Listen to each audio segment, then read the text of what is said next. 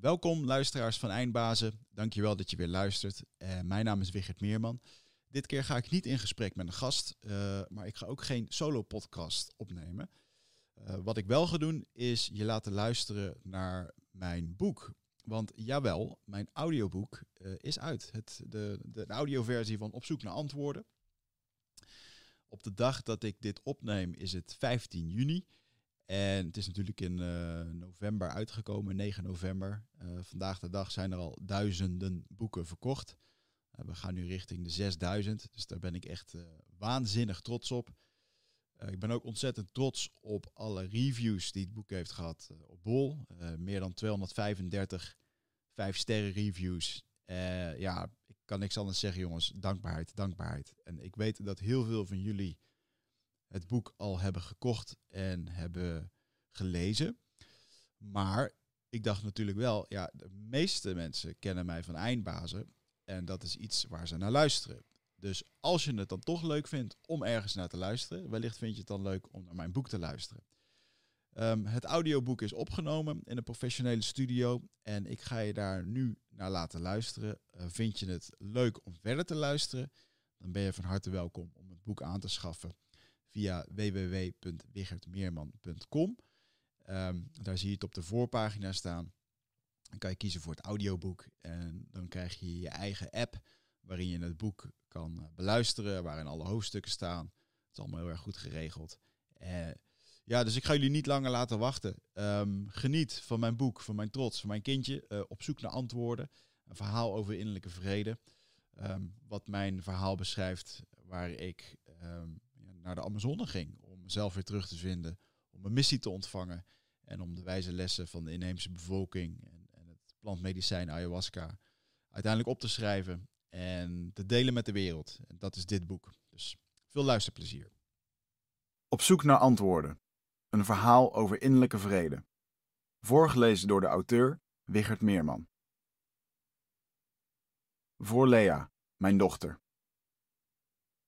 Het is de eenzaamheid waarin we onszelf leren kennen. Chana Isha. Introductie. In de jungle van Brazilië ontving ik mijn missie. De wereld weer leren wat het is om een puur mens te zijn. Dit is wat ik zag bij de Huni Queen stam. De mens in zijn puurste vorm. Om mijn boodschapkracht bij te zetten, kreeg ik de opdracht om mijn inzichten en belevenissen vast te leggen en deze later te delen met de wereld. Het resultaat daarvan is dit boek. Ik neem je mee op reis waar ik via een eeuwenoude methode mijn ziel mocht reinigen. Of in wat nuchterder Nederlands, mezelf mocht herprogrammeren van mijn eigen bullshit, met behulp van een plantmedicijn, shamanen en de natuur. Nooit had ik gedacht dat de reis van innerlijke groei me bij een inheemse stam in de regenwouden van Brazilië zou brengen. Ik kwam daar omdat het zo moest zijn, omdat het leven me daar bracht met een reden. Het ritueel dat ik onderging is een van de oudste manieren van zelfontplooiing. Terug naar de basis op de manier zoals onze voorouders het deden. Manieren die onze moderne samenleving langzaam vergeten is en ze daardoor, ironisch genoeg, extra hard nodig heeft. Vandaag de dag groeien we op in een wereld die ons vertelt wie we moeten zijn. De wetten, tradities en gewoontes van onze maatschappij bepalen grotendeels wie we zijn, wat we doen en hoe we dat moeten doen in mijn ogen een giftige bijwerking van de huidige samenleving, waar vrijwel niemand aan ontkomt. Ook ik ben ten prooi gevallen aan de niet te winnen strijd van mezelf vergelijken met anderen, succes najagen, de hebzucht naar geld en het contact verliezen met mezelf. Dat bracht me op een punt waar ik alles verloor in mijn leven. Hoewel ik dat niemand toewens, heeft het me ook weer alles gegeven. Moeilijke tijden creëren sterke mensen. Waarom? omdat ze je dwingen om beslissingen te nemen, om dingen anders te doen. Mijn beslissing om het roer om te gooien wordt vaak beschreven als onorthodox, extreem en beangstigend. Dat was het ook, maar ik ben blij dat ik het zo heb gedaan. Voor mij was dit de manier. De wereld van de Honey Queen is magisch, uniek en liefdevol. De rode draad in hun bestaan en het welzijn van de stam is nauw verbonden met het plantmedicijn ayahuasca. Een hallucinogene drank die zorgt voor genezing en het lichaam en de geest reinigt. Ik wil je vragen om open-minded naar dit verhaal te kijken. Veroordeel de methode niet, kijk naar de uitkomst.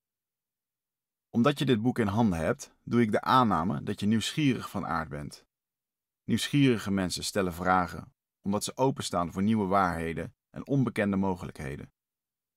We weten zo weinig over de geheimen, wijsheden en wonderen van het universum, enkel wat we zien. De wereld waar we in leven is het verhaal wat we onszelf vertellen, een illusie van wat onze zintuigen kunnen waarnemen. En het is ons brein dat daar een verhaal van maakt. De wetenschap heeft al lang en breed bewezen dat datzelfde brein de sterke neiging heeft om onze ideeën te bevestigen, onze acties te rechtvaardigen en ons te ontslaan van verantwoordelijkheid. Maar het zijn diezelfde verhalen en overtuigingen die zorgen voor onze angsten, destructieve gedragingen, verslavingen, depressies, hunkering naar controle, zoektochten naar erkenning, burn-outs en vrijwel iedere andere vorm van lijden in ons leven. Om uit dit paradigma te breken van wat normaal is en hoe we het altijd deden, moeten we onszelf overstijgen en daar is moed voor nodig.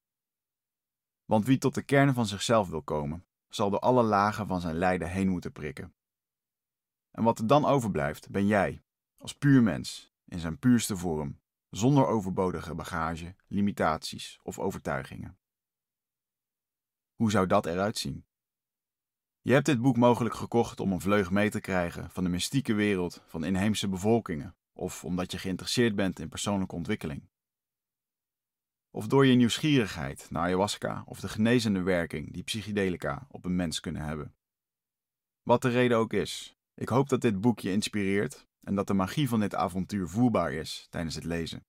Maar ik hoop vooral dat de wijsheden en inzichten mogen bijdragen aan de antwoorden waar je naar op zoek bent. Wigert Meerman, Amsterdam, oktober 2020. Proloog. De stilte wordt verstoord door een luide schreeuw achter in de jungle. Ik open mijn ogen en zie een groep indianen opstuiven. Als krijgers die ten strijde trekken, grijpen ze naar hun machetes en stokken. Er wordt geschreeuwd en er is paniek. De moeders grijpen naar hun kinderen. Wat is er in hemelsnaam aan de hand? Worden we aangevallen door een andere stam?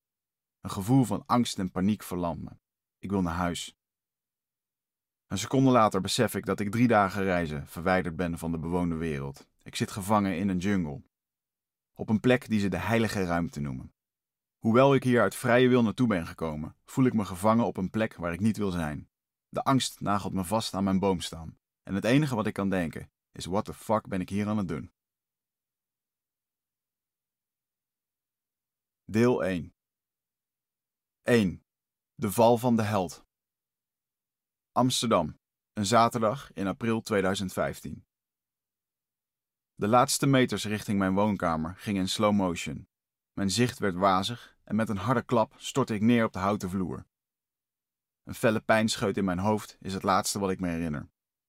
Enkele seconden eerder trok ik de voordeur dicht van mijn Amsterdamse woning. Hijgend liep ik het trappenhuis op met mijn zaterdagse boodschappen. Geïrriteerd door de overvolle en veel te zware boodschappentas, vervloekte ik mijn slechte staat van zijn. Een knallende hoofdpijn, een lichamelijke misselijkheid en die altijd aanwezige extreme moeheid. Elke meter die ik dichter bij de woonkamer kwam, voelde ik me slechter. Tijdens de laatste twee passen van de hal naar de woonkamer nam een suis in mijn hoofd mijn bewustzijn over. Mijn zicht werd wazig, alle scherpte verdween.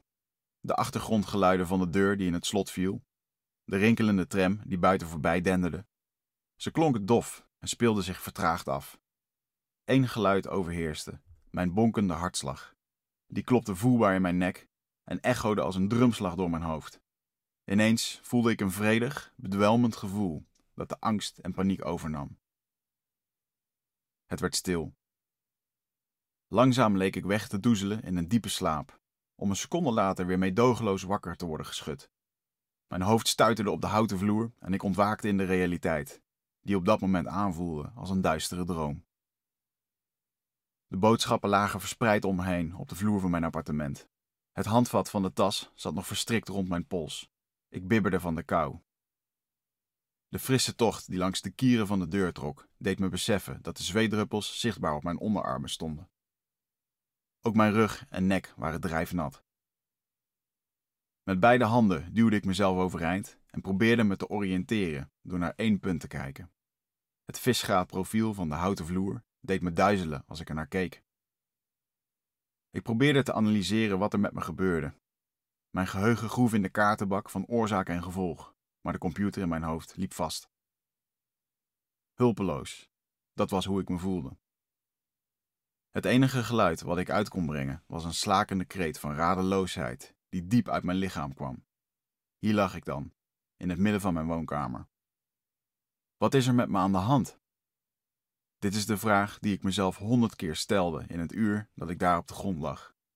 Hoe hard ik mezelf ook probeerde wijs te maken dat het tijdelijk was, dat het zo over zou zijn, van binnen geloofde ik het niet. Dit keer was het anders. Ik had de signalen van mijn lichaam in de afgelopen maanden keihard genegeerd. S'avonds kon ik niet slapen van hartkloppingen. Ochtends werd ik ermee wakker. Iedere ochtend stond ik op met een knoop in mijn buik, het resultaat van continue stress. Dat het niet slechts een beetje stress was, besefte ik enkele weken geleden. Terwijl ik in de auto op de parkeerplaats zat te wachten op een afspraak, kreeg ik een paniekaanval en hing als een naar lucht happende hond uit mijn raam. Even later viel ik bijna flauw tijdens een bedrijfspresentatie bij een klant. Ik nam dan een middagje rust tot het weer ging en stak mijn kop weer in het zand. Of misschien beter verwoord, ik stak mijn kop in het werk. Achter mij, op de zwart geverfde muur van mijn woonkamer, stond in grote letters met krijt geschreven de quote van schrijver Ralph Waldo Emerson. De quote die tekenend was voor mijn levensstijl: Always do what you are afraid to do. De quote die me normaliter het antwoord gaf op alle uitdagende vraagstukken in mijn leven. Die me beslissingen liet nemen en de grootste angsten liet aangaan om te kunnen groeien. Maar deze keer voelde het weinig avontuurlijk of triomfantelijk. De vraag alleen al deed me pijn. Durf je toe te geven dat je een burn-out hebt? Ik barstte in janken uit. De in mijn ogen altijd heldhaftige Wigert Meerman, succesvolle carrière-tijger, voormalig topsporter, presentator van een populaire podcast en serieondernemer. Al dat moois lag nu snakkend naar adem op de grond. Te lang had ik tegen een onzichtbare kracht gevochten, die langzaam alle levensenergie uit me had gezogen. Ik voelde me verslagen. De burn-out scheurde mijn zelfgeschetste helder karakter van de grote en succesvolle Wigert Meerman meedogenloos aan stukken. 2. Aankomst bij de Honey Queen. Acre, Brazilië, september 2016. Terwijl ik de afgelopen dagen vriendelijk werd bediend door stewards en stewardessen in nette uniformen, kijk ik nu in de ogen van een jonge Indiaan. Ik schat hem 25 jaar. Zijn gezicht is beschilderd met rode verf. Iets wat goed staat bij zijn getinte huid, donkere haren en bruine ogen. Voor hem zit een andere inheemse die er precies hetzelfde uitziet. De gehele reis kijken ze onverstoorbaar voor zich uit. Na drie intensieve dagen reizen, bestaande uit een mix van langdurige lijnvluchten, wilde taxiritjes en een gammel propellervliegtuigje, vaar ik nu met een nog gammelere boot naar mijn laatste bestemming.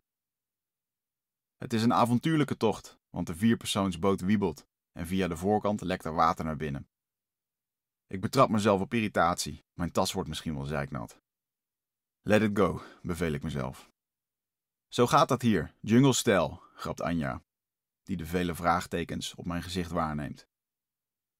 Anja, een 34-jarige Europese immigrant die in Brazilië woont en tevens mijn persoonlijke Indianen-expert is, reist de eerste twee weken met mij mee als gids en vertaler. Het leek me verstandig om iemand mee te nemen op dit avontuur. Ik had namelijk geen idee wat ik kon verwachten tijdens die zes weken. Met hoge snelheid glijden we langs de rivierbanken van de Amazone, voor mij de eerste keer dat ik een bezoek breng aan deze prachtige groene oase. Op beide oevers staat een torenhoge muur van dichtbegroeid regenwoud. Die ongekende vegetatie van bomen en planten doet me beseffen dat ik diep in de jungle van de Amazone ben. We zijn op Braziliaans grondgebied, dicht tegen de Peruaanse grens aan, in een gebied genaamd De motor brult over het water als een opgevoerde knalpijp van een Harley Davidson het oorverdovende geluid overstemt alle junglegeluiden. Ik vermaak me door te kijken naar de exotische vogels die wegvliegen van het kabaal. Pas als we na drie uur vaart minderen, wordt het brullende geluid weer vervangen door de zoemende krekels. De met rood beschilderde stuurman zet zijn handen langs zijn mond. Jeehoe! schreeuwt hij als een ware indiaan. Verrast kijk ik hem aan. Ontspannen leunt hij tegen het roer en speurt de omgeving af. Hij steekt zijn wijsvinger op, alsof ik moet opletten. Dan wordt, vanuit de dichtbegroeide vallei, zijn roep beantwoord. Jeehoe! echoot het over het water onze richting op. De jonge indiaan kijkt me glimlachend aan. Niyushibu, zegt hij wijzend naar de oever, wat het nieuwe dorp betekent. We zijn er. Dit is het Indianendorp, roept Anja. Haar stem klinkt vol herkenning. Het is de tweede keer dat ze hier is.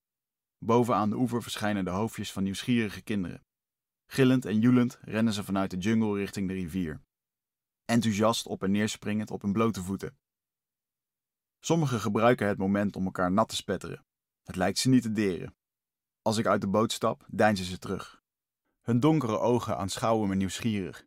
Een meisje, ik schat haar vijf jaar, verschuilt zich achter een oudere vrouw met lange donkere haren. Ik neem aan, haar oma. Hello, I am Wiggert, flap ik er in een automatisme uit. Terwijl ik het zeg, dringt het tot me door dat zij geen woord Engels begrijpt. En ik begrijp zelf niet waarom ik Engels praat tegen een inheemse regenwoudbewoner. Als ik haar de hand schud, blijft de vrouw me doordringend aankijken. Ze blijft stil. Even is het alsof ze met haar heldere ogen in het diepste van mijn ziel kijkt. Na een paar seconden knikt ze en knijpt ze goedkeurend haar ogen dicht. Ik geloof dat ze me welkom heet. De kinderen zwermen als bijen boven mijn spullen en sjouwen als enthousiaste piccolo's mijn tassen omhoog. Vanuit de jungle klinkt het geluid van een horen.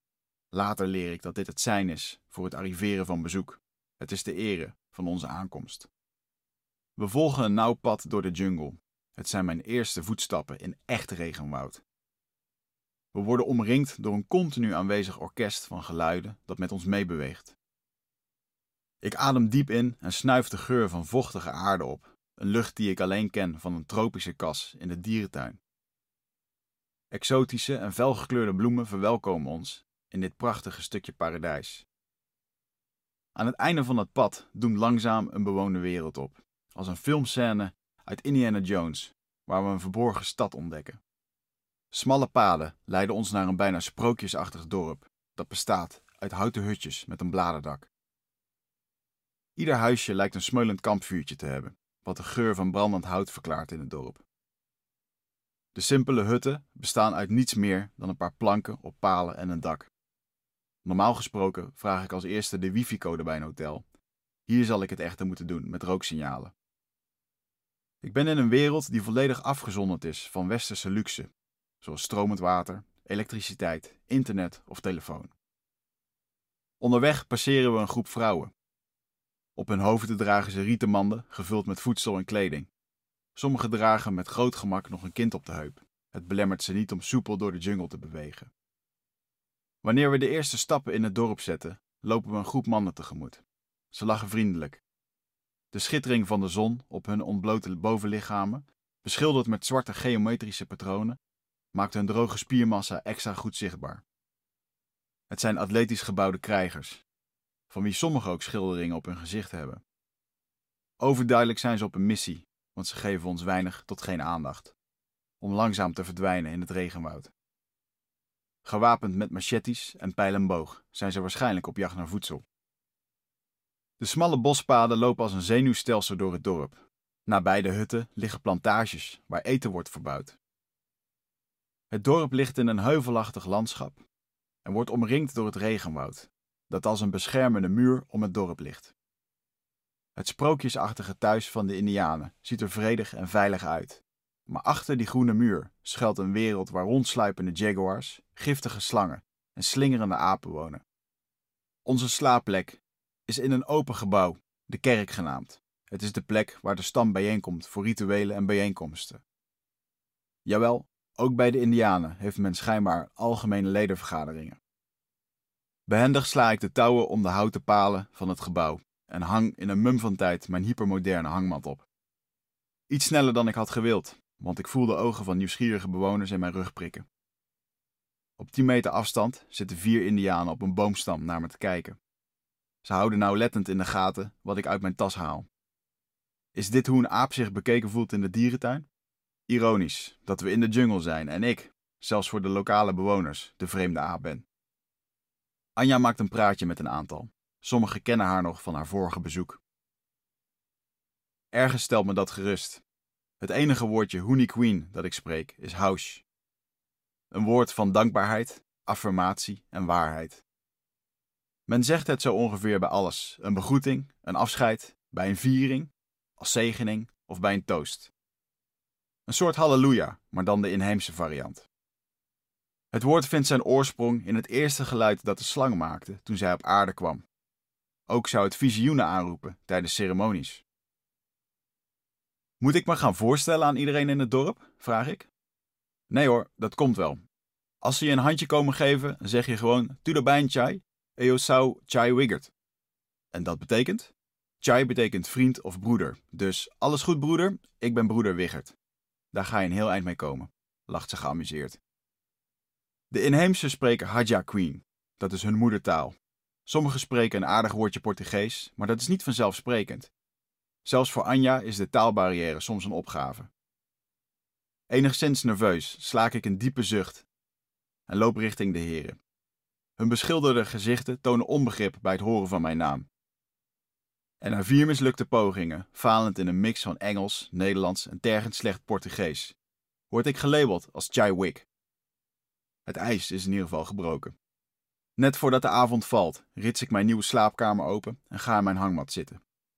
Voorzichtig test ik of het touw mijn gewicht houdt. Met een zoemend geluid rits ik mijn muskietennet dicht en ga achterover liggen.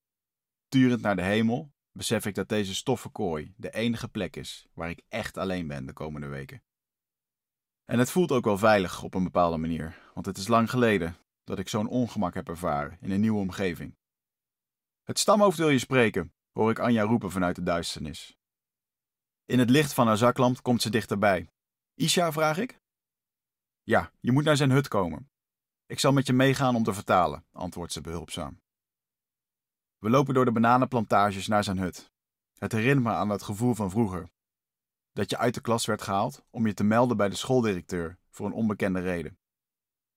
Isha is het stamhoofd, tevens spiritueel leider en sjamaan van deze gemeenschap. Het woord sjamaan stamt af van het oud-Siberische saman, dat hij die weet betekent. Shamanen zouden als brug fungeren tussen de wereld waarin we leven en werelden die we met het blote oog niet kunnen waarnemen. Ze zouden in contact staan met de geestenwereld en werken met energieën uit andere dimensies. Een andere categorie schooldirecteur. Bij de hut schiet ik uit mijn slippers en stap op de verhoogde houten vloer. Stilletjes baan ik me een weg door de opgehangen hangmatten, waar veel van de kinderen al liggen te slapen. Het is een grote houten hut, groter dan een gemiddeld rijtjeshuis. Aan de binnenkant van het dak hangen enorme trossen gedroogde pinda's. Achterin zit het stamhoofd, gehurkt op een boomstam, die hij als inheemse sofa gebruikt. Hoog aan de hemel schijnt een bijna volle maan. Ze verlicht de openluchtwoonkamer op een mystieke manier. Onze gastheer staat voor de gelegenheid op en schudt me de hand, terwijl zijn andere hand zijn lange zwarte haar en hart bedekt. Chaiwick, ik ben blij dat je naar ons bos bent gekomen. Wees niet bang, je bent beschermd hier. Dit is een veilige plek. Ik merk dat ik een kleur krijg terwijl ik een relaxte zithouding probeer te vinden op de harde houten vloer. Het is waarschijnlijk niet moeilijk om te zien dat ik als de nieuwe blanke de nodige aanpassingsmoeilijkheden heb met mijn nieuwe omgeving. De reden dat je hier bent is geen toeval.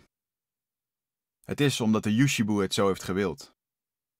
Die naam herken ik. Het is hun god. De Yushibu is de intelligentie die dit alles gecreëerd heeft, de creator van alle elementen.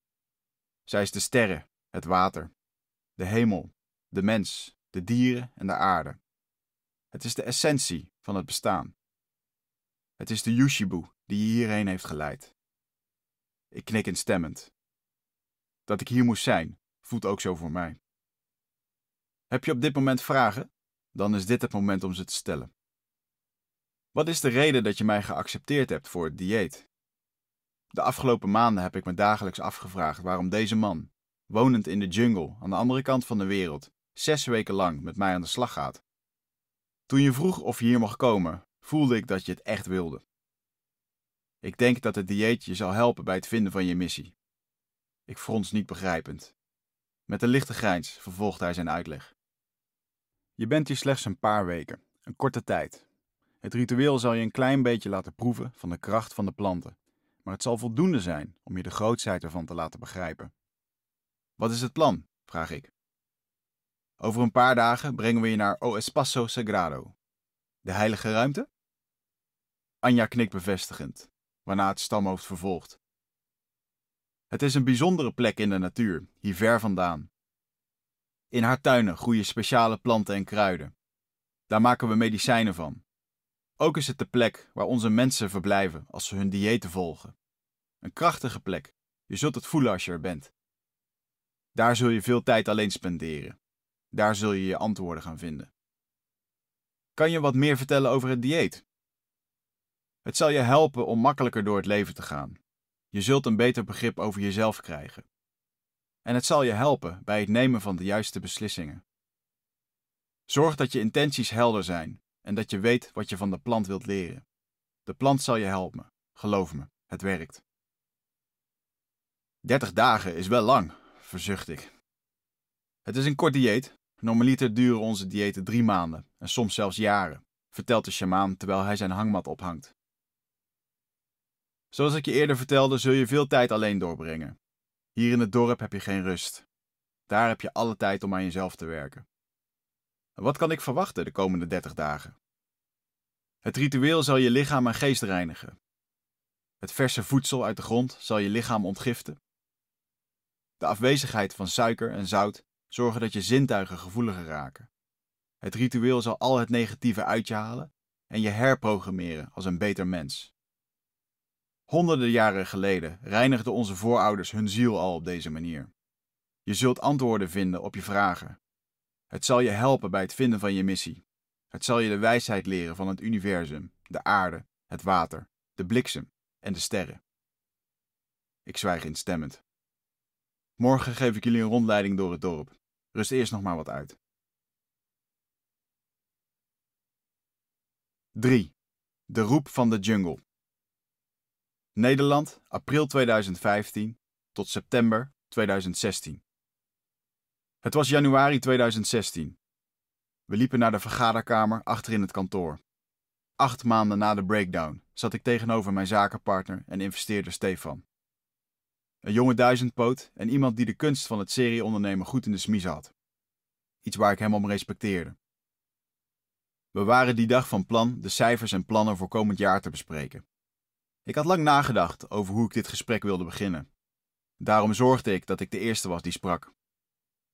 Voordat we beginnen moet ik je wat vertellen. Ik kan het niet meer. Het is niet meer gezond voor me en ik heb besloten dat ik eruit wil stappen. Hij reageerde begripvol. De afgelopen maanden had ik getracht om te herstellen van mijn burn-out. Na de uitbarsting begon ik met het standaard recept dat iedere patiënt met deze ziekte krijgt. Alleen doen waar je energie van krijgt en zoveel mogelijk stressoren verwijderen. Dat introduceerde nieuwe leefregels die prioriteit kregen boven alles.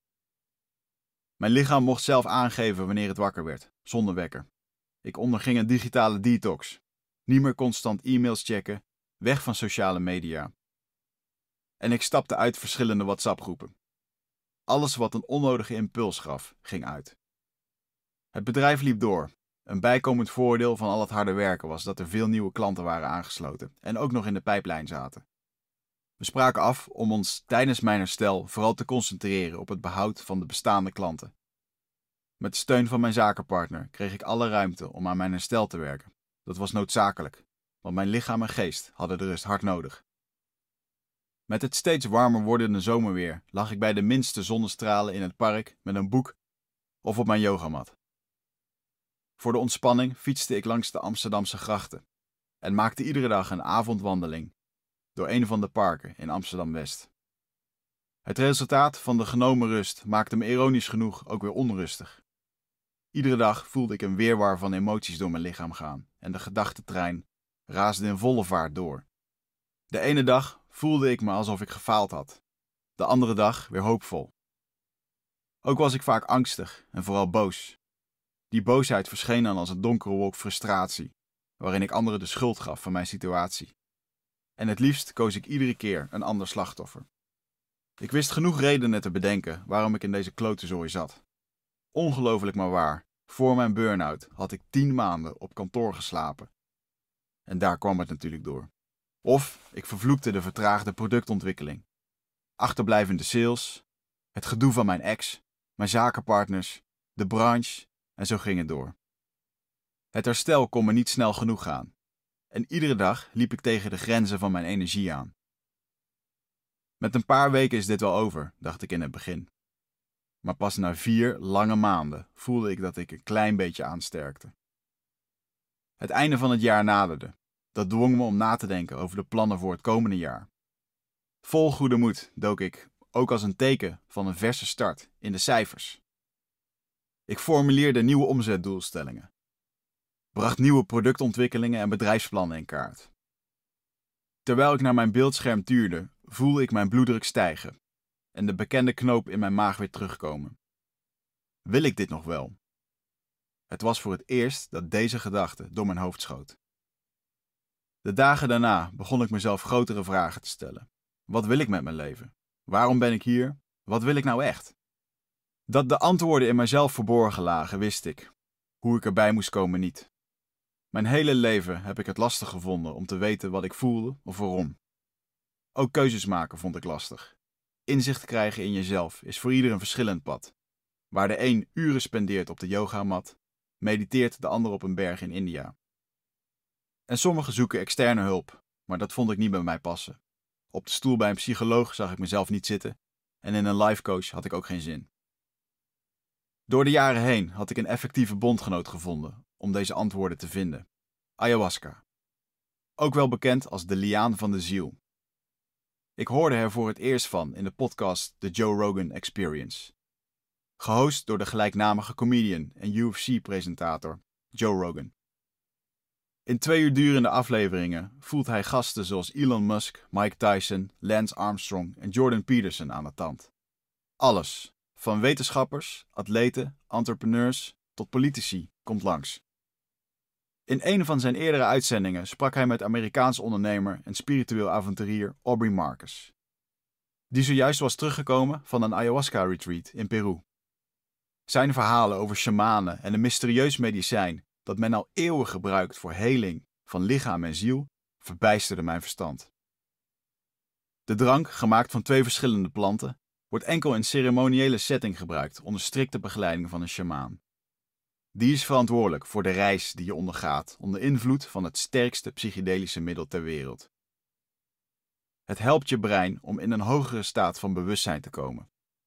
Heftige visioenen waar je je eigen angst onder ogen komt, oude trauma's herbeleeft of helende inzichten krijgt over trauma's in het verleden, zijn niet ongewoon. Een minder populaire bijwerking van dit medicijn is overgeven. Volgens de inheemse bevolkingen dient het overgeven als reiniging voor de ziel. Gedurende ons leven verzamelen we onbewust allerlei angsten, emoties, verdriet en boosheid die vast blijven zitten in ons lichaam.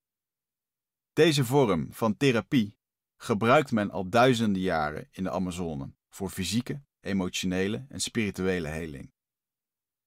Misschien zul je nu denken: ik heb een hekel aan overgeven, dit is niks voor mij. Uit eigen ervaring kan ik je vertellen dat er niets verlossender is dan alles wat je blokkeert eruit gooien. Ayahuasca is het enige medicijn dat je laat overgeven en lachen tegelijk. Het gesprek in die podcast veranderde mijn leven. Gefascineerd door de magie en de mystiek ervan, nam ik drie maanden later deel aan mijn eerste ceremonie. Ik was 29 jaar, net begonnen aan het ondernemerschap en was nieuwsgierig. Mijn intentie voor die avond was duidelijkheid krijgen over de naam van mijn bedrijf en het medicijn ervaren. Maar toen ik de intenties van de overige 20 mensen over zelfliefde, spirituele groei en het loslaten van trauma's aanhoorde, wist ik dat ik gruwelijk buiten de boot ging vallen met mijn materialistische insteek. Dus ik paste me aan. Ik ben hier voor mijn bedrijfsnaam.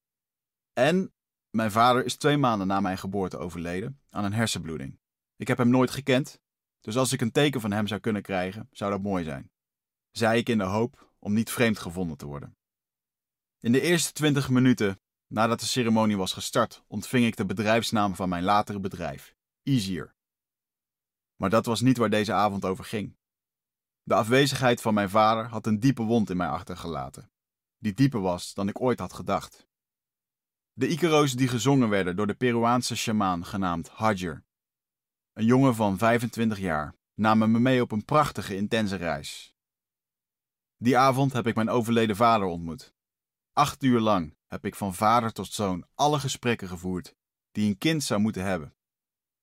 Levensecht en vertrouwd alsof ik hem al heel mijn leven kende. Ook was zijn vroege dood de oorzaak van mijn angst voor de dood. Iets wat me vooral vroeger bezighield. Daarom gaf hij een rondleiding door het hiernamaals. Zo kreeg ik die avond een beter begrip over de dood en werd ik opnieuw opgevoed.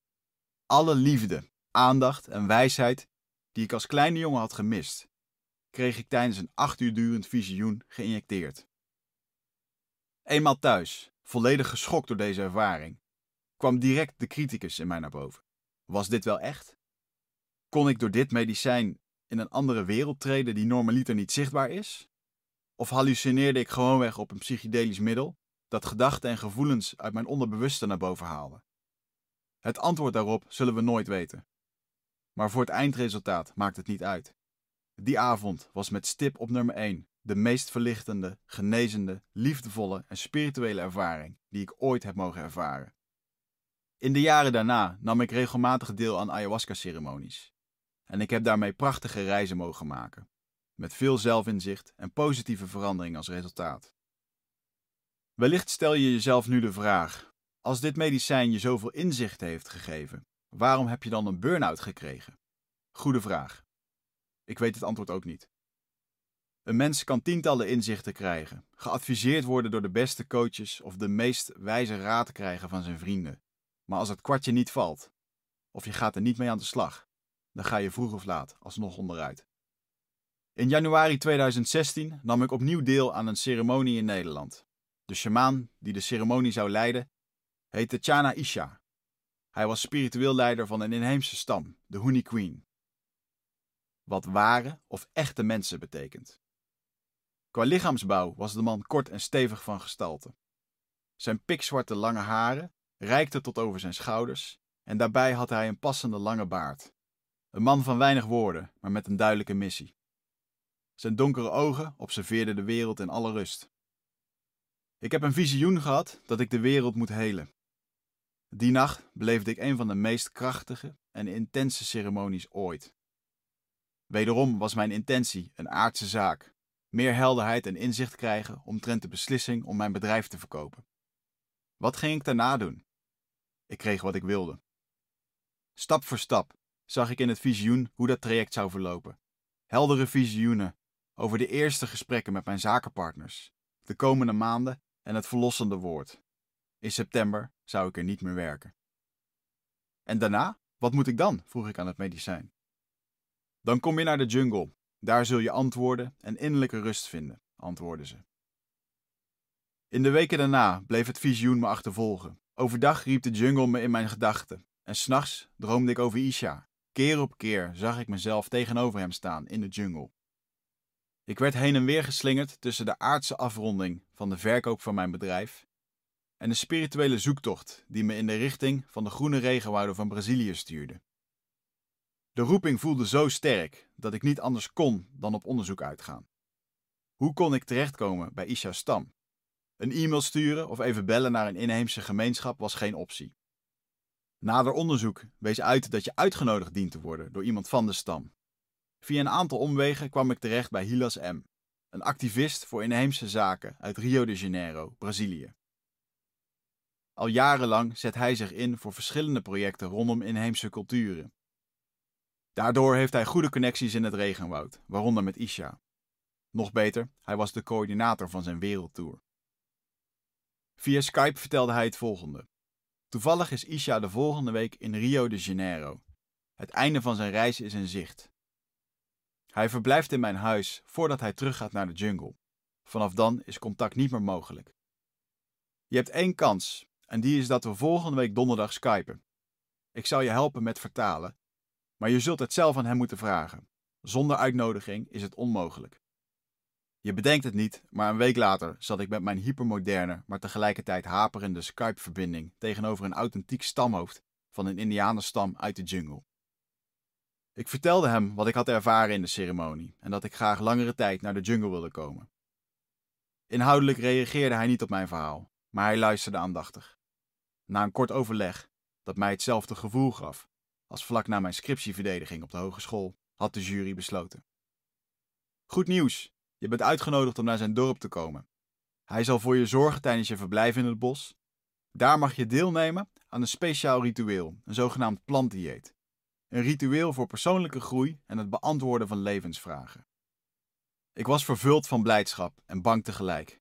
De eerste stap naar een nieuw avontuur was gezet. In de maanden daarna bereidde ik mezelf voor op een reis met een onbekende bestemming. Ondertussen ontvouwden de visioenen die ik had gezien zich tot werkelijkheid. Van de eerste gesprekken over de verkoop tot en met de afhandeling daarvan. Alles verliep exact zoals het medicijn had laten zien. Toen ik eind augustus 2016 mijn zakenpartner Stefan de hand schudde, was het officieel mijn laatste dag op kantoor. Er was iemand voor mij in de plaats gekomen en ik had de werkzaamheden overgedragen. Een raar gevoel is dit, zei ik turend door het verlaten kantoor. Ik overhandigde mijn sleutels, mijn parkeerkaart en zette mijn handtekening onder de laatste overdrachtspapieren van de verkoop.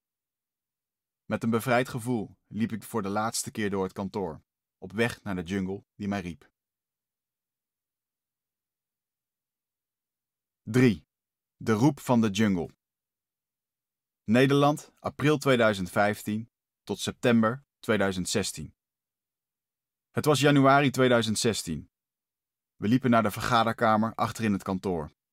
Acht maanden na de breakdown zat ik tegenover mijn zakenpartner en investeerder Stefan. Een jonge duizendpoot en iemand die de kunst van het serieondernemen goed in de smies had. Iets waar ik hem om respecteerde. We waren die dag van plan de cijfers en plannen voor komend jaar te bespreken. Ik had lang nagedacht over hoe ik dit gesprek wilde beginnen. Daarom zorgde ik dat ik de eerste was die sprak. Voordat we beginnen moet ik je wat vertellen. Ik kan het niet meer. Het is niet meer gezond voor me en ik heb besloten dat ik eruit wil stappen. Hij reageerde begripvol. De afgelopen maanden had ik getracht om te herstellen van mijn burn-out. Na de uitbarsting begon ik met het standaard recept dat iedere patiënt met deze ziekte krijgt. Alleen doen waar je energie van krijgt en zoveel mogelijk stressoren verwijderen. Dat introduceerde nieuwe leefregels die prioriteit kregen boven alles. Mijn lichaam mocht zelf aangeven wanneer het wakker werd, zonder wekker. Ik onderging een digitale detox. Niet meer constant e-mails checken, weg van sociale media. En ik stapte uit verschillende WhatsApp-groepen. Alles wat een onnodige impuls gaf, ging uit. Het bedrijf liep door. Een bijkomend voordeel van al het harde werken was dat er veel nieuwe klanten waren aangesloten en ook nog in de pijplijn zaten. We spraken af om ons tijdens mijn herstel vooral te concentreren op het behoud van de bestaande klanten. Met steun van mijn zakenpartner kreeg ik alle ruimte om aan mijn herstel te werken. Dat was noodzakelijk, want mijn lichaam en geest hadden de rust hard nodig. Met het steeds warmer wordende zomerweer lag ik bij de minste zonnestralen in het park met een boek of op mijn yogamat. Voor de ontspanning fietste ik langs de Amsterdamse grachten en maakte iedere dag een avondwandeling door een van de parken in Amsterdam-West. Het resultaat van de genomen rust maakte me ironisch genoeg ook weer onrustig. Iedere dag voelde ik een weerwar van emoties door mijn lichaam gaan en de gedachtentrein raasde in volle vaart door. De ene dag voelde ik me alsof ik gefaald had, de andere dag weer hoopvol. Ook was ik vaak angstig en vooral boos. Die boosheid verscheen dan als een donkere wolk frustratie, waarin ik anderen de schuld gaf van mijn situatie. En het liefst koos ik iedere keer een ander slachtoffer. Ik wist genoeg redenen te bedenken waarom ik in deze klote zat. Ongelooflijk maar waar, voor mijn burn-out had ik tien maanden op kantoor geslapen. En daar kwam het natuurlijk door.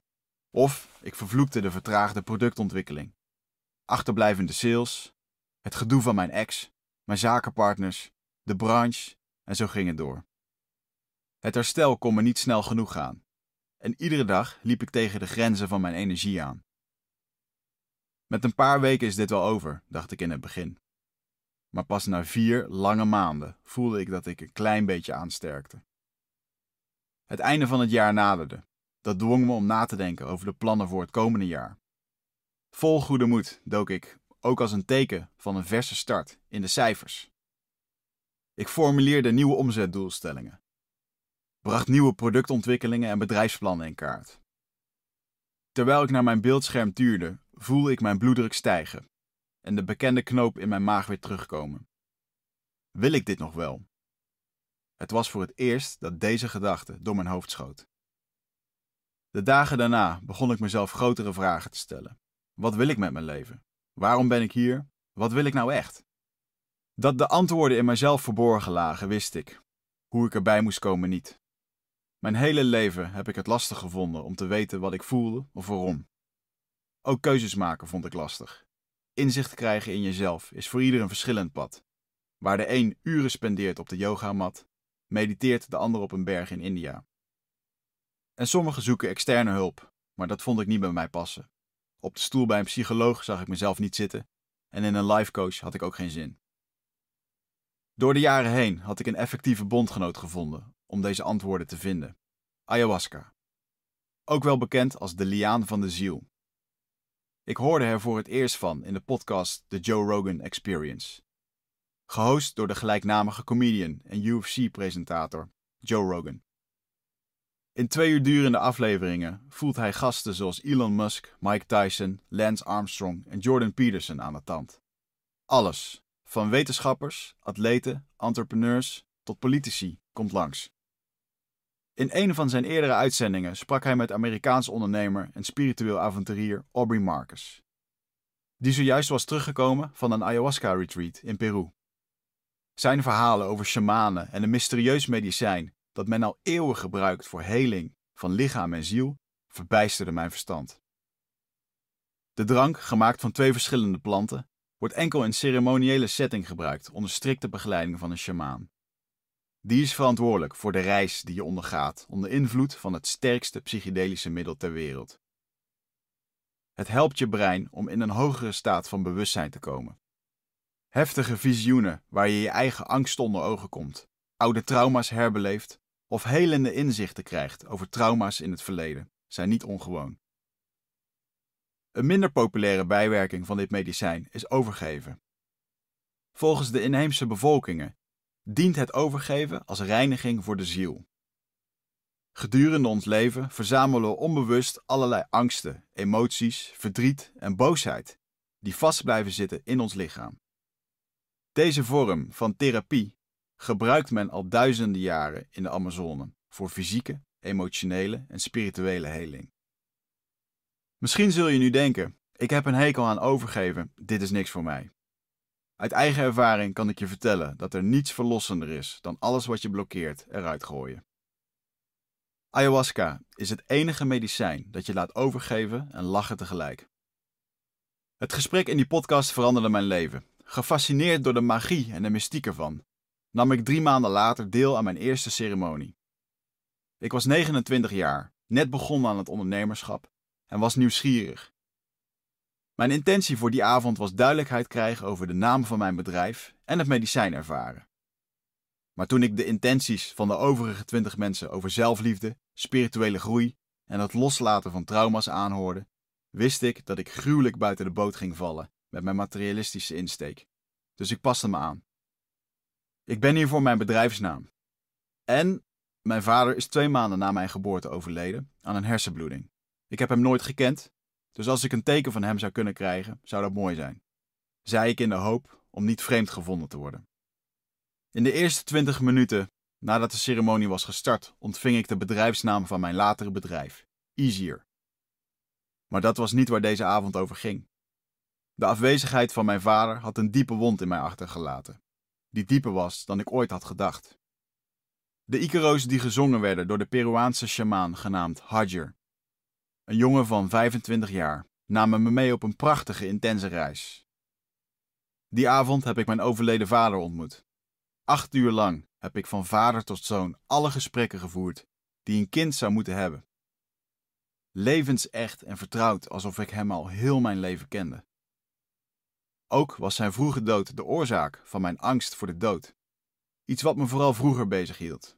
Daarom gaf hij een rondleiding door het hiernamaals. Zo kreeg ik die avond een beter begrip over de dood en werd ik opnieuw opgevoed.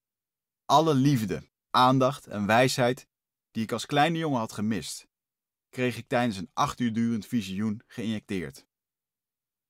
Eenmaal thuis, volledig geschokt door deze ervaring, kwam direct de criticus in mij naar boven. Was dit wel echt?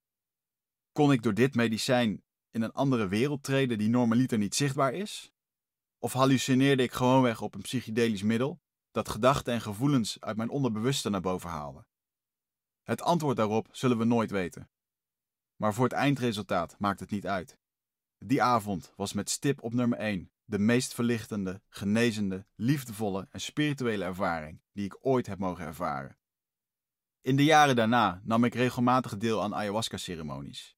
En ik heb daarmee prachtige reizen mogen maken, met veel zelfinzicht en positieve verandering als resultaat. Wellicht stel je jezelf nu de vraag: als dit medicijn je zoveel inzicht heeft gegeven, waarom heb je dan een burn-out gekregen? Goede vraag. Ik weet het antwoord ook niet. Een mens kan tientallen inzichten krijgen, geadviseerd worden door de beste coaches of de meest wijze raad krijgen van zijn vrienden. Maar als het kwartje niet valt, of je gaat er niet mee aan de slag, dan ga je vroeg of laat alsnog onderuit. In januari 2016 nam ik opnieuw deel aan een ceremonie in Nederland. De sjamaan die de ceremonie zou leiden, heette Chana Isha. Hij was spiritueel leider van een inheemse stam, de Huni Queen. Wat ware of echte mensen betekent.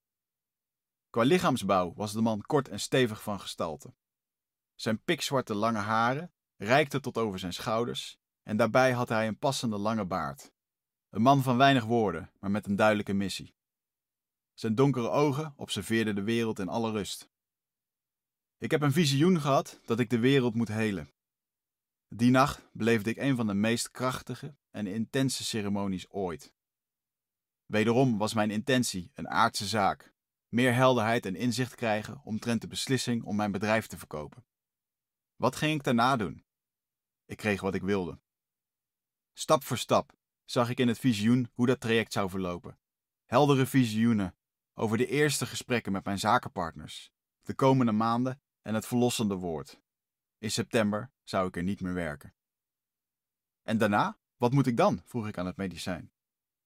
Dan kom je naar de jungle. Daar zul je antwoorden en innerlijke rust vinden, antwoordden ze.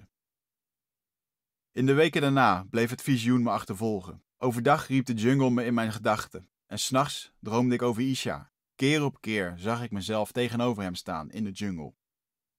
Ik werd heen en weer geslingerd tussen de aardse afronding van de verkoop van mijn bedrijf en de spirituele zoektocht die me in de richting van de groene regenwouden van Brazilië stuurde. De roeping voelde zo sterk dat ik niet anders kon dan op onderzoek uitgaan. Hoe kon ik terechtkomen bij Isha's stam?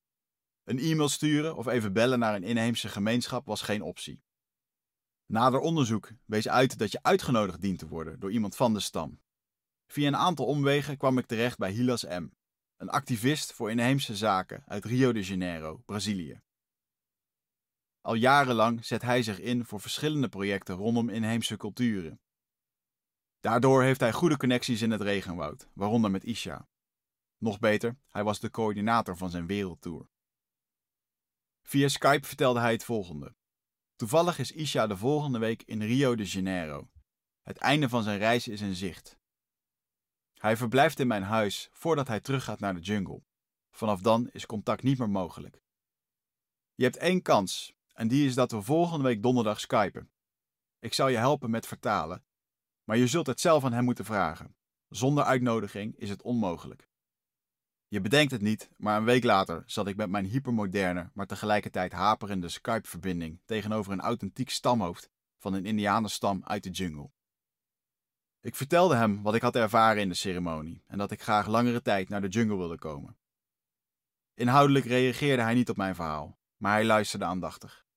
Na een kort overleg, dat mij hetzelfde gevoel gaf als vlak na mijn scriptieverdediging op de hogeschool, had de jury besloten. Goed nieuws, je bent uitgenodigd om naar zijn dorp te komen. Hij zal voor je zorgen tijdens je verblijf in het bos. Daar mag je deelnemen aan een speciaal ritueel, een zogenaamd plantdieet. Een ritueel voor persoonlijke groei en het beantwoorden van levensvragen. Ik was vervuld van blijdschap en bang tegelijk. De eerste stap naar een nieuw avontuur was gezet. In de maanden daarna bereidde ik mezelf voor op een reis met een onbekende bestemming. Ondertussen ontvouwden de visioenen die ik had gezien zich tot werkelijkheid. Van de eerste gesprekken over de verkoop tot en met de afhandeling daarvan. Alles verliep exact zoals het medicijn had laten zien. Toen ik eind augustus 2016 mijn zakenpartner Stefan de hand schudde, was het officieel mijn laatste dag op kantoor. Er was iemand voor mij in de plaats gekomen en ik had de werkzaamheden overgedragen. Een raar gevoel is dit, zei ik turend door het verlaten kantoor. Ik overhandigde mijn sleutels, mijn parkeerkaart en zette mijn handtekening onder de laatste overdrachtspapieren van de verkoop. Met een bevrijd gevoel liep ik voor de laatste keer door het kantoor, op weg naar de jungle die mij riep. 4. De start van het ritueel. Acre, Brazilië, september 2016. Het stamhoofd staat voor me in de medicinale plantentuin van het grote dorp. Ik sta op het punt om het ritueel, het plantdieet, te starten. Een eeuwenoude traditie om antwoorden te krijgen op levensvragen en voor spirituele groei. Maandenlang heb ik nagedacht over dit moment, als een scène uit een film die door mijn hoofd ging. Mijn verwachting was dat het een zeldzaam authentieke ceremonie zou zijn, waarbij Isha, gekleed in traditionele kleding en verentooi, mij een beker met een magische plantenmix zou geven. Dapper zou ik die beker opdrinken, terwijl hij mij zou zegenen met een heilige toverspreuk uit een eeuwenoud geschrift. Ik grinnik om de realiteit. Isha staat voor me in een vieze grijze joggingbroek vol gaten. Hij draagt een wit t-shirt met scheuren, van een oud wereldkampioenschap voetbal, dat waarschijnlijk een souvenir van zijn reis was. Zijn lange haar zit verstopt in een Bob Marley-achtige pet, gebreid van wol. Met het bekende geel, groen en zwart van de Jamaicaanse vlag. Met zijn ogen speurt hij de grond af en trekt overbodige begroeiing eruit om ruimte te maken. Akki, hier, roept hij, met de punt van zijn machete wijzend naar de grond. We kijken naar een klein plantje dat net boven de grond uitsteekt en dat met haar drie groene blaadjes de grootte van mijn handpalm heeft. Ik krijg instructies. Ik laat je dadelijk alleen met de plant. Dit is iets tussen jullie twee. Je plukt één blad en wrijft het over je hoofd en lichaam. Zorg dat het je hele lichaam raakt. Terwijl je dit doet, zeg je je naam en stel je jezelf voor. Je vertelt hardop wat je intenties zijn en wat je verwacht van de plant. Vertel haar waar je hulp bij wenst. Dat herhaal je een aantal keer. Het is totaal niet wat ik ervan verwacht had. Moet ik geen plantenmix cocktail drinken? Nee, schudt hij, glimlachend om mijn schijnbaar zichtbare teleurstelling. Aanraken is voldoende, zegt hij, waarop hij zich omdraait en met Anja richting het bospad loopt. Daar sta ik dan, in de jungle, tegenover een plantje dat slechts 20 centimeter uit de grond steekt. Het voelt onbekend en eng. Oké, let's do it, mompel ik tegen mezelf. Ik kniel, neem het blaadje tussen mijn vingers en pluk het voorzichtig van de steel. Volgens de instructies wrijf ik het als eerste tegen mijn voorhoofd. Ik ben Wiggert, spreek ik zachtjes en twijfelachtig uit. Nee, dit werkt niet. Het besef dat ik midden in de jungle sta te praten tegen een plant roept protest op. Wat is het volgende? Bomen knuffelen? Maar ik zie ook dat de angst voor het onbekende mijn ego laat spartelen en dat maakt er daarom een belachelijke situatie van. Verdomme, focus je, roep ik om mezelf te herpakken. Ik bundel al mijn intenties en wilskracht in de woorden die volgen. Mijn naam is Wigert Meerman. Ik ben hier om hulp te vragen. Help me bij het vinden van mijn missie.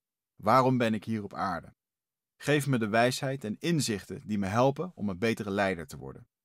Help me spreken met charisma, zelfvertrouwen en kracht dat de woorden die ik spreek vanzelf mogen stromen. Dat het dieet me mag helpen om mijn lichaam, geest en ziel in contact te brengen met elkaar. Help me bij het herstellen van mijn lichaam en energie. Dat mijn lichaam een fysieke reset mag krijgen. Dat ik alles mag ontvangen wat ik nodig heb. Een lichte sensatie siddert door mijn hoofd en lichaam. Waarschijnlijk de zenuwen of iets anders. Dit is ook niet echt te beschrijven. Wat ben ik überhaupt aan het doen? Met het blad in mijn hand loop ik terug naar Isha. Die kijkt tevreden en knikt goedkeurend. Vanavond krijg je een droom. Het is van groot belang dat je ieder detail opschrijft zodra je wakker wordt. Later zul je me vertellen wat je in de droom hebt gezien. Dat is belangrijk voor mij om je te helpen bij de voortgang van het ritueel. Vanaf nu mag je niet meer negatief denken of spreken. Zorg dat je geen ruzie maakt, niet scheldt of klaagt. Alles wat negatief is, buig je om naar het positieve. De komende dagen mag je jezelf niet wassen. Over een paar dagen, als we in de heilige ruimte zijn, krijg je een speciaal kruidenbad. Ik stem lichtelijk overdonderd in met de nieuwe set aan regels. We eten die avond in de hut van Isha. Er staat rundvlees op het menu. Eerder vandaag waren de vrouwen druk in de weer om het karkas van een koe vakkundig in stukken te hakken. Geheel in jungle-stijl met machetes. Een feestmaal, want iedereen lijkt extra te genieten van het niet-alledaagse stuk vlees. Tijdens het slachten wordt het vlees direct verspreid over families binnen de stam en families uit omliggende dorpen. Dat is ook noodzaak, want door het warme weer en het vele ongedierte blijft niks lang goed in de jungle. Het stomende vlees ruikt naar oma's runderbouillon. Helaas mag ik me enkel met de geur voeden. Op mijn bord ligt een apart gekookt maal, gekookte aardappel en een soep van pinda's, zonder zout. Want suiker, zout, vlees en vis zijn verboden gedurende het plantdieet. Het moet niet gekker worden, maar als ik mijn drinkfles pak om een hap droge aardappel weg te spoelen, grijpt Isha in. Chaiwik, nou agua. Ik geloof dat ik hem begrijp, maar zegt hij nu echt dat ik geen water mag drinken?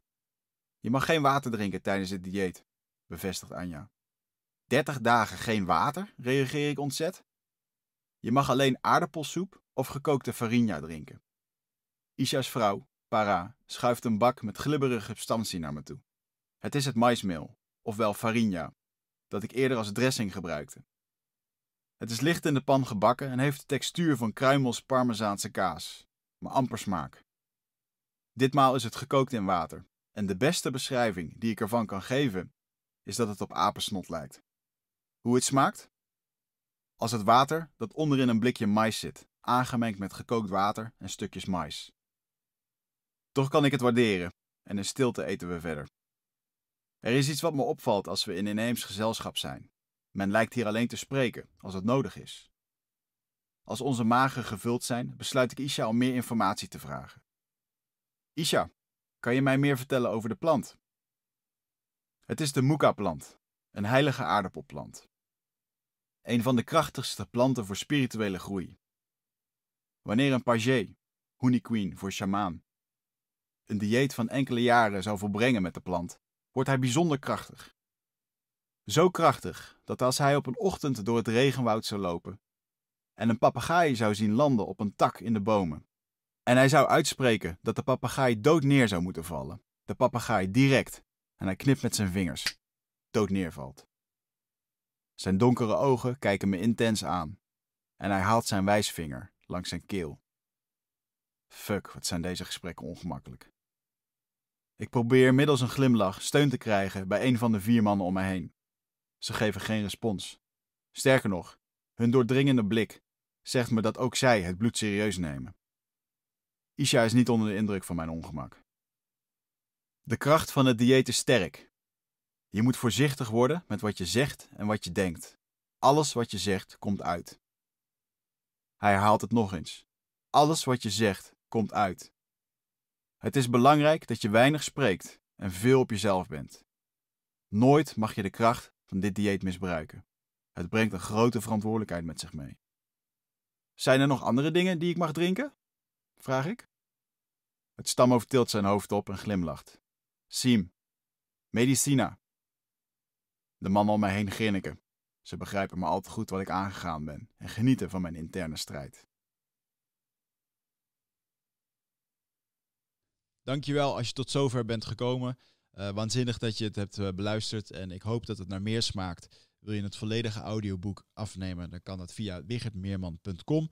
En dan zie ik jullie heel graag weer bij de volgende podcast.